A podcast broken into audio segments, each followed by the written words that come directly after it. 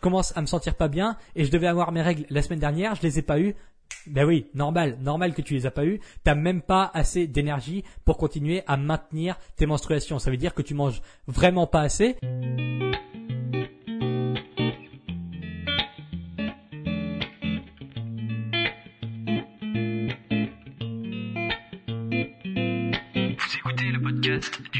Alimentaire, l'émission réservée à ceux qui veulent reprendre leur santé en main tout en continuant à vivre une vie sociale épanouie. Chaque semaine, venez discuter alimentation, mode de vie, perte de poids et bien-être avec Maël Brosso.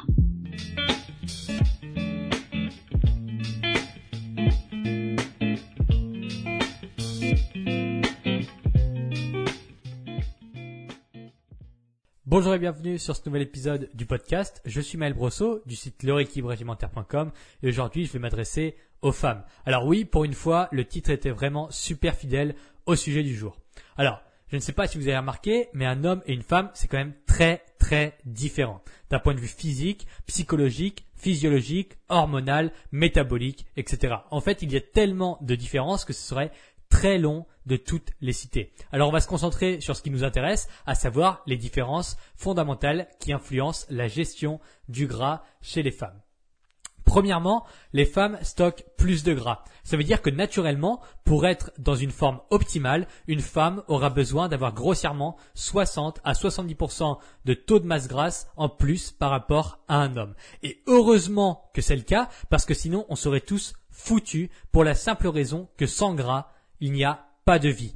Ce besoin pour l'organisme féminin d'avoir plus de réserves de gras s'explique simplement par le fait qu'une femme a le pouvoir incroyable de générer la vie à partir de son corps. Alors il suffit d'étudier un tout petit peu la création d'un fœtus pour se rendre compte que c'est vraiment dingue. Bref, sans gras, il n'y a pas de vie. Alors ça nous apprend que pour la perte de poids, il est inutile et certainement mauvais de vouloir éliminer du gras à tout prix, mais alors jusqu'à où il faut descendre en taux de masse grasse quand on est une femme? Parce que on vient de voir que sans gras, il n'y avait pas de vie puisqu'il n'y avait pas il n'y avait pas possibilité qu'un fœtus se développe dans un environnement où il n'y a pas assez de masse grasse. Alors comment on fait? Jusqu'à où on descend au niveau euh, du taux de masse grasse? Est-ce qu'il faut voir ses abdos et avoir des veines partout quand on est une femme?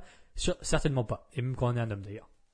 Alors, la sonnette d'alarme, ce sont les menstruations. L'organisme est bien fait et c'est difficile de le tromper, voire même impossible. Si jamais le taux de gras dans le corps vient à descendre trop bas, les règles vont simplement disparaître. C'est un phénomène tout à fait normal. Les menstruations ne peuvent pas exister dans un environnement où le taux de graisse est trop bas. Donc, c'est la raison pour laquelle les jeunes filles très sportives, euh, très sportives, déclenchent tard euh, leurs premières règles parce que l'environnement physique ne le permet pas. Donc très sportive, euh, beaucoup de sport et peu de taux de masse grasse, un taux de masse grasse relativement bas, eh bien ça va retarder l'apparition des premières règles parce que on ne fait pas de menstruation tant que le corps n'est pas dans un dans un environnement assez présent au niveau de la masse grasse où il n'y a pas assez de masse grasse présente. Mais alors pourquoi les cycles peuvent être déréglés et même disparaître quand un régime est trop poussé à l'extrême? La raison est logique, mais bon, il fallait y penser. Si votre corps tire le signal d'alarme en disant il n'y a pas assez de gras dans l'organisme, je commence à stresser pour ma survie, la suite logique c'est de dire vite, il faut stopper les menstruations. Si je ne peux pas, si je ne peux même pas assurer ma propre survie, il est hors de question qu'un bébé se forme dans ce corps. Ça c'est le signal d'alarme du corps.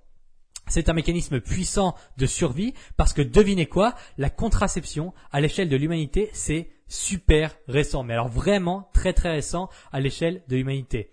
Donc, en période de famine ou de restriction calorique forte, il fallait absolument que le corps se protège d'une grossesse indésirée et impossible à mener à terme. Admettons qu'il y a 200 ans, donc c'est juste quatre générations en arrière hein, pour la majorité des gens, votre grand-grand-mère faisait face à un hiver rude et que euh, et après que les récoltes de l'été aient été plutôt maigres, eh bien voilà, l'hiver c'était compliqué parce qu'il n'y avait pas beaucoup à manger. Elle va perdre du poids, donc elle va perdre du gras et les réserves donc les réserves de gras vont descendre. La réponse logique de l'organisme, c'est alors de stopper les règles parce que perdre du sang, ça fait perdre du sang, et dans une situation pareille, c'est vraiment pas l'idéal, parce que perdre du sang, c'est perdre de l'énergie.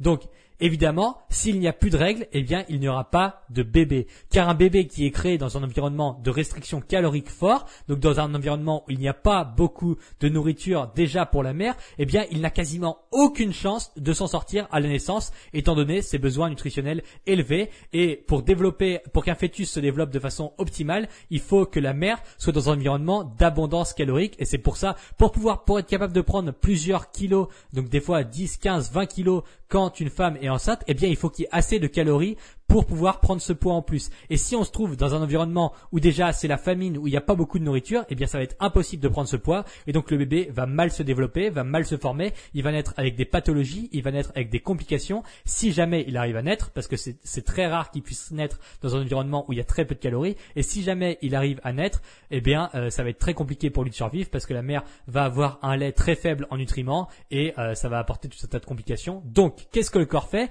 Il dit plutôt que de faire face à toutes ces problématiques du fait euh, de la famine, eh bien on va couper les règles. Comme ça, s'il n'y a pas de règles, eh ben il n'y a pas d'ovulation et donc il n'y a pas possibilité de tomber enceinte. Et c'est logique. Alors l'aboutissement de ce mécanisme, c'est ça. Si vous êtes une femme et que votre déficit calorique est trop élevé et ou que vous avez perdu trop de gras, donc déficit calorique trop élevé, ça veut dire que vous mangez pas assez par rapport à vos besoins, même pour perdre du poids, eh bien, il y a de grandes chances pour que vos menstruations soient déréglées ou alors complètement stoppées. Alors numéro 1, c'est logique parce que si toutes les femmes avaient des abdos tracés, l'humanité aurait disparu. Donc des abdos tracés, ça veut dire un taux de masse grasse très bas. Et si toutes les femmes avaient un taux de masse grasse très bas, eh bien l'humanité aurait purement et simplement disparu. Donc c'est normal. Et numéro 2, ne vous fiez surtout pas au modèle de beauté comme étant un idéal physique à atteindre. Tout simplement parce qu'elles sont en mauvaise santé. Une femme qui a un taux de masse grasse beaucoup trop bas ou en tout cas bien plus bas que la moyenne, elle est généralement en mauvaise santé et je peux vous garantir que toute sa balance hormonale est déréglée. Donc ne vous fiez surtout pas à ça, ce n'est pas un idéal physique à atteindre. La normalité et la santé pour une femme, c'est d'avoir un taux de masse grasse relativement élevé en proportion, donc c'est-à-dire aux alentours de 17 à 22% de taux de masse grasse et même plus que ça en général. Mais donc voilà, être avoir des abdos tracés, ne pas avoir du tout de gras, c'est malsain. Alors, en plus de se battre contre le gras, les femmes doivent également se battre contre des milliers d'années d'évolution qui font en sorte que la masse grasse soit le moins éliminée possible, pour les raisons qu'on a évoquées juste avant. Le monde est inégal, ça n'est pas d'hier, et demain ça sera encore parce que c'est purement l'essence de la vie. Mais il est plus facile de perdre du gras pour un homme que pour une femme. Fact, c'est comme ça, c'est euh, juste la vie.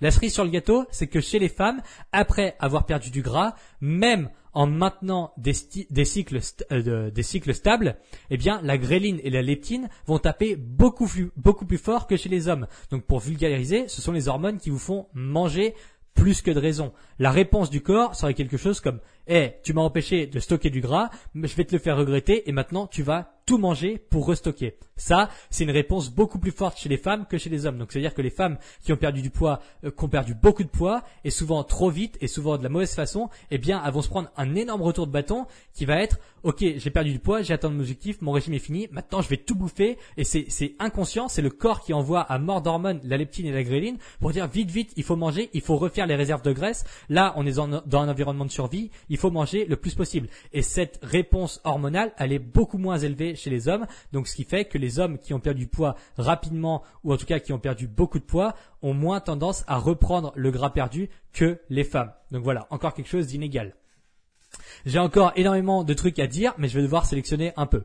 Pour le moment, on pourrait croire que c'est plus dur de perdre du gras pour les femmes que pour les hommes, et blablabla. Et en vérité, c'est absolument le cas. Pour un homme, c'est beaucoup, mais alors beaucoup plus simple d'éliminer du gras que pour une femme. Notamment parce qu'en plus des avantages évoqués plus haut, eh bien, le taux de testostérone, bien plus élevé chez les hommes, permet de maintenir une masse musculaire excédente et de grandement faciliter la fonte des graisses, puisque le muscle nécessite euh, plus, euh, brûle plus d'énergie que la graisse. Et donc, forcément, quand on est un homme, on a plus de muscles qu'une femme, et donc notre métabolisme de base va être plus élevé, etc. Et donc, c'est euh, c'est euh, un lien de cause à effet entre le fait que quand on est un homme, c'est plus facile de brûler du gras et de conserver du muscle que quand on est une femme. Alors se comparer à un homme dans une perte de gras est une immense connerie puisque vous n'avez rien à voir. Déjà, se comparer entre femmes, c'est une immense connerie aussi puisque vous n'avez rien à voir. Alors se comparer à un homme, c'est carrément euh, la pire idée à faire. Avant de creuser un peu dans le détail, dans les détails des cycles menstruels, je vais vous parler du NEAT. Alors le NEAT, on en a déjà euh, évoqué dans un, dans un précédent podcast, c'est le Non-Exercise Activity Thermogenesis. C'est tout ce qui consomme de vos calories inconsciemment. Marcher, prendre les escaliers, porter les courses, etc. Tout ça, c'est le NEAT. À partir du moment où vous conscientisez une activité physique, donc vous dites par exemple, tiens, dimanche matin, je vais aller marcher parce que ça va brûler du calories, c'est plus le NEAT parce que c'est conscientisé. Par contre, quand vous faites les choses inconsciemment, quand vous dites, bon, il faut que je fasse la vaisselle, je vais faire la vaisselle, vous faites la vaisselle, ça brûle des calories. Ça, c'est le NEAT. Quand vous dites, tiens, je vais faire les courses parce qu'il faut faire des courses, vous allez dépenser des calories parce que c'est du NEAT. Quand vous garez sur le parking, vous marchez jusqu'au magasin, ça, c'est du NEAT parce que vous y réfléchissez pas, etc. Quand vous prenez l'escalier ou de prendre l'ascenseur, c'est pareil, c'est du NEAT on se rend compte que plus les niveaux de calories d'un individu est bas, plus le NEAT euh, diminue. Donc alors le NEAT qui diminue, ça veut dire que vous dépensez moins de calories euh, qu'avant. Alors pendant un déficit calorique, vous allez sensiblement continuer à dépenser autant de calories euh, que les premières semaines. Donc pendant les premières semaines, alors ça veut dire que par exemple, si vous mangez normalement, eh bien vous allez dépenser des calories inconsciemment en marchant, en prenant les escaliers, etc. Ça, c'est votre base. Maintenant, si vous commencez un déficit calorique, les premières semaines, vous allez continuer à dépenser des calories comme ça. Puis petit à petit, vous allez favoriser l'ascenseur plutôt que l'escalier. Vous allez vous garer le plus proche possible du magasin. Vous allez, vous allez même faire de moins en moins de gestes pour vous exprimer en parlant parce que ça dépense des calories. Et c'est à nouveau une réaction de l'organisme visant à vous faire économiser un maximum de calories. Et vous pouvez lutter contre ça. Plus le NIT descend, plus vos chances de heurter un palier ou une stagnation dans votre perte de gras est proche. Alors forcez-vous, c'est extrêmement, enfin c'est simple. Si vous le, si conscientisez, c'est des calories brûlées gratuites, ou en tout cas, c'est des calories brûlées sans effort. Alors forcez-vous à prendre l'escalier, à vous garer à l'autre bout du parking, à prendre votre vélo fréquemment, etc., etc. Le plus de calories vous allez pouvoir dépenser inconsciemment, et le plus facile ce sera de continuer à brûler du gras. Enfin, je vais conclure ce podcast, je ne sais pas à combien on est rendu. Ouais, je vais conclure ce podcast en approfondissant un peu le sujet de la restriction alimentaire liée au cycle menstruel. Personne ne peut me contredire sur ce point. L'organisme de la femme est beaucoup plus complexe que celui de l'homme. Les cycles de menstruation ont des impacts plus ou moins notables sur l'humeur, sur le niveau d'énergie, sur la concentration, sur la force et sur tout un tas d'autres choses. En général, le fait que ces cycles soient régulés correctement, ça réduit l'amplitude des contraintes que cela implique. Donc voilà, puisque quand vous avez des cycles réglés, vous commencez à réussir à avoir euh, beaucoup plus de, euh, de, maîtrise sur votre humeur parce que vous sentez que ça vient, vous arrivez à comprendre ces phénomènes et justement le fait que ces cycles soient aussi bien réglés sur 28 jours, eh bien c'est pour pouvoir permettre justement à l'organisme et pour pouvoir vous permettre à vous consciemment d'avoir beaucoup plus de maîtrise euh, sur votre humeur en fonction du moment dans le cycle où vous êtes. Alors, mais comme on l'a vu plus tôt, ces cycles peuvent être déréglés, voire stoppés à cause d'un régime trop restrictif. Ce qui induit le plus souvent une perte de règles, c'est le manque de glucides. Si vous êtes une femme et euh, si vous êtes une femme, les régimes qui suppriment complètement les sources de sucre doivent clairement passer à la trappe, puisque le système de reproduction est coupé lorsque l'on manque d'énergie et que les glucides sont la principale source d'énergie de notre corps, le lien de cause à effet entre sucre et menstruation est assez logique. Alors un déficit calorique trop élevé couplé à un apport, trop faible en glucides, et si en bonus vous avez une activité physique trop importante, eh bien c'est la route pour pas mal de soucis hormonaux. Et bizarrement, ceux qui prônent les régimes drastiques sans sucre à base de cardio intense n'ont même pas la décence d'évoquer ce genre de sujet. Alors probablement parce qu'il faut faire un peu de recherche pour le savoir. Bref, tous ces facteurs de stress augmentent la production de cortisol qui impacte négativement la production de progestérone. Et donc, dérégler l'équilibre fragile progestérone-œstrogène, donc qui sont les hormones féminines, eh bien, c'est ce qui peut mener au syndrome prémenstruel qui est caractérisé par notamment des maux de tête, la sensation d'avoir les jambes lourdes, des réactions cutanées, une prise de poids, etc. Donc, gardez un déficit calorique cohérent. Ne mangez jamais moins de 1100 calories par jour. C'est une aberration d'en manger moins que ça. C'est une aberration de voir des femmes qui me disent mon ancien coach ou en tout cas j'ai suivi des conseils sur internet. Ça fait deux semaines que je suis un euh, que je suis un régime à 800 calories par jour. Je comprends pas. Je commence à me sentir pas bien et je devais avoir mes règles la semaine dernière. Je les ai pas eues Ben oui, normal, normal que tu les as pas eu. T'as même pas assez d'énergie pour continuer à maintenir tes menstruations. Ça veut dire que tu manges vraiment pas assez. Et c'est la même chose quand on a des régimes zéro sucre, les diètes cétogènes pour des femmes. C'est une aberration, c'est une connerie. Et même pour les hommes, selon moi. Mais bon, le sucre, c'est la source principale d'énergie de l'organisme. Vouloir supprimer complètement le sucre, c'est une immense connerie, selon moi. Alors, ne coupez pas les glucides, envoyez se faire foutre tous les débiles et les incompétents qui vous disent que de, ne pas manger de fruits parce que c'est trop sucré, c'est une foutaise absolue de dire à quelqu'un ah non faut surtout pas manger de fruits parce que euh, il y a du fructose dedans, c'est trop sucré, tu vas avoir du diabète, tu vas grossir. Non, on arrête ces conneries-là, on mange des fruits, c'est important de manger des fruits et c'est important d'avoir des sources de glucides. Ne vous affamez pas, les fruits, le riz, les pommes de terre, les compotes, etc., le miel, tout ça, mangez-en. Le sucre n'est pas à diaboliser quand il est consommé en provenance d'aliments bruts. C'est bon pour votre santé. Vous croyez quoi Que depuis des centaines et des milliers d'années, on mange des pommes de terre, on mange euh, des sources de glucides, le blé, on mange des fruits quand il y avait des chasseurs-cueilleurs, est-ce que les types se disaient, tiens, on va se mettre à la diète cétogène, on va arrêter de manger des fruits parce qu'il y a trop de sucre dedans? Non, on voyait bien que manger des fruits, il y avait une corrélation entre le fait de manger des fruits, donc du sucre, et l'apport énergétique que ça produisait. Et donc, quand on mangeait des fruits, après, bizarrement, tiens, on était en forme parce qu'on avait des glucides qui étaient apportés dans l'organisme. Donc non, arrêtez, ne coupez pas les fruits. Alors, s'il y a bien quelque chose, si on veut parler d'un point de vue évolutionniste comme ça, s'il y a bien quelque chose qui est arrivé il y a très peu de temps à l'échelle de l'humanité, c'est tous les produits transformés. Ah ça c'est sûr, vous pouvez arrêter tous les produits industriels, ça va pas vous faire de mal, ça va être même très bon. Mais par contre, dire à quelqu'un d'arrêter les fruits parce que c'est trop sucré, c'est une profonde connerie et un manque de, un manque de compréhension globale de la nutrition. Voilà, je me mets à bégayer parce que je m'énerve pour rien. Alors, je pourrais passer encore un long moment sur ces sujets de syndrome PMS, des dangers liés au contraceptif hormonal, de la balance œstrogène-progestérone, mais globalement, ça risque de perdre du monde plus qu'autre chose. Tout ce que vous devez savoir, vous, vous, euh, je, l'ai évoqué là dans le, dans le podcast juste avant.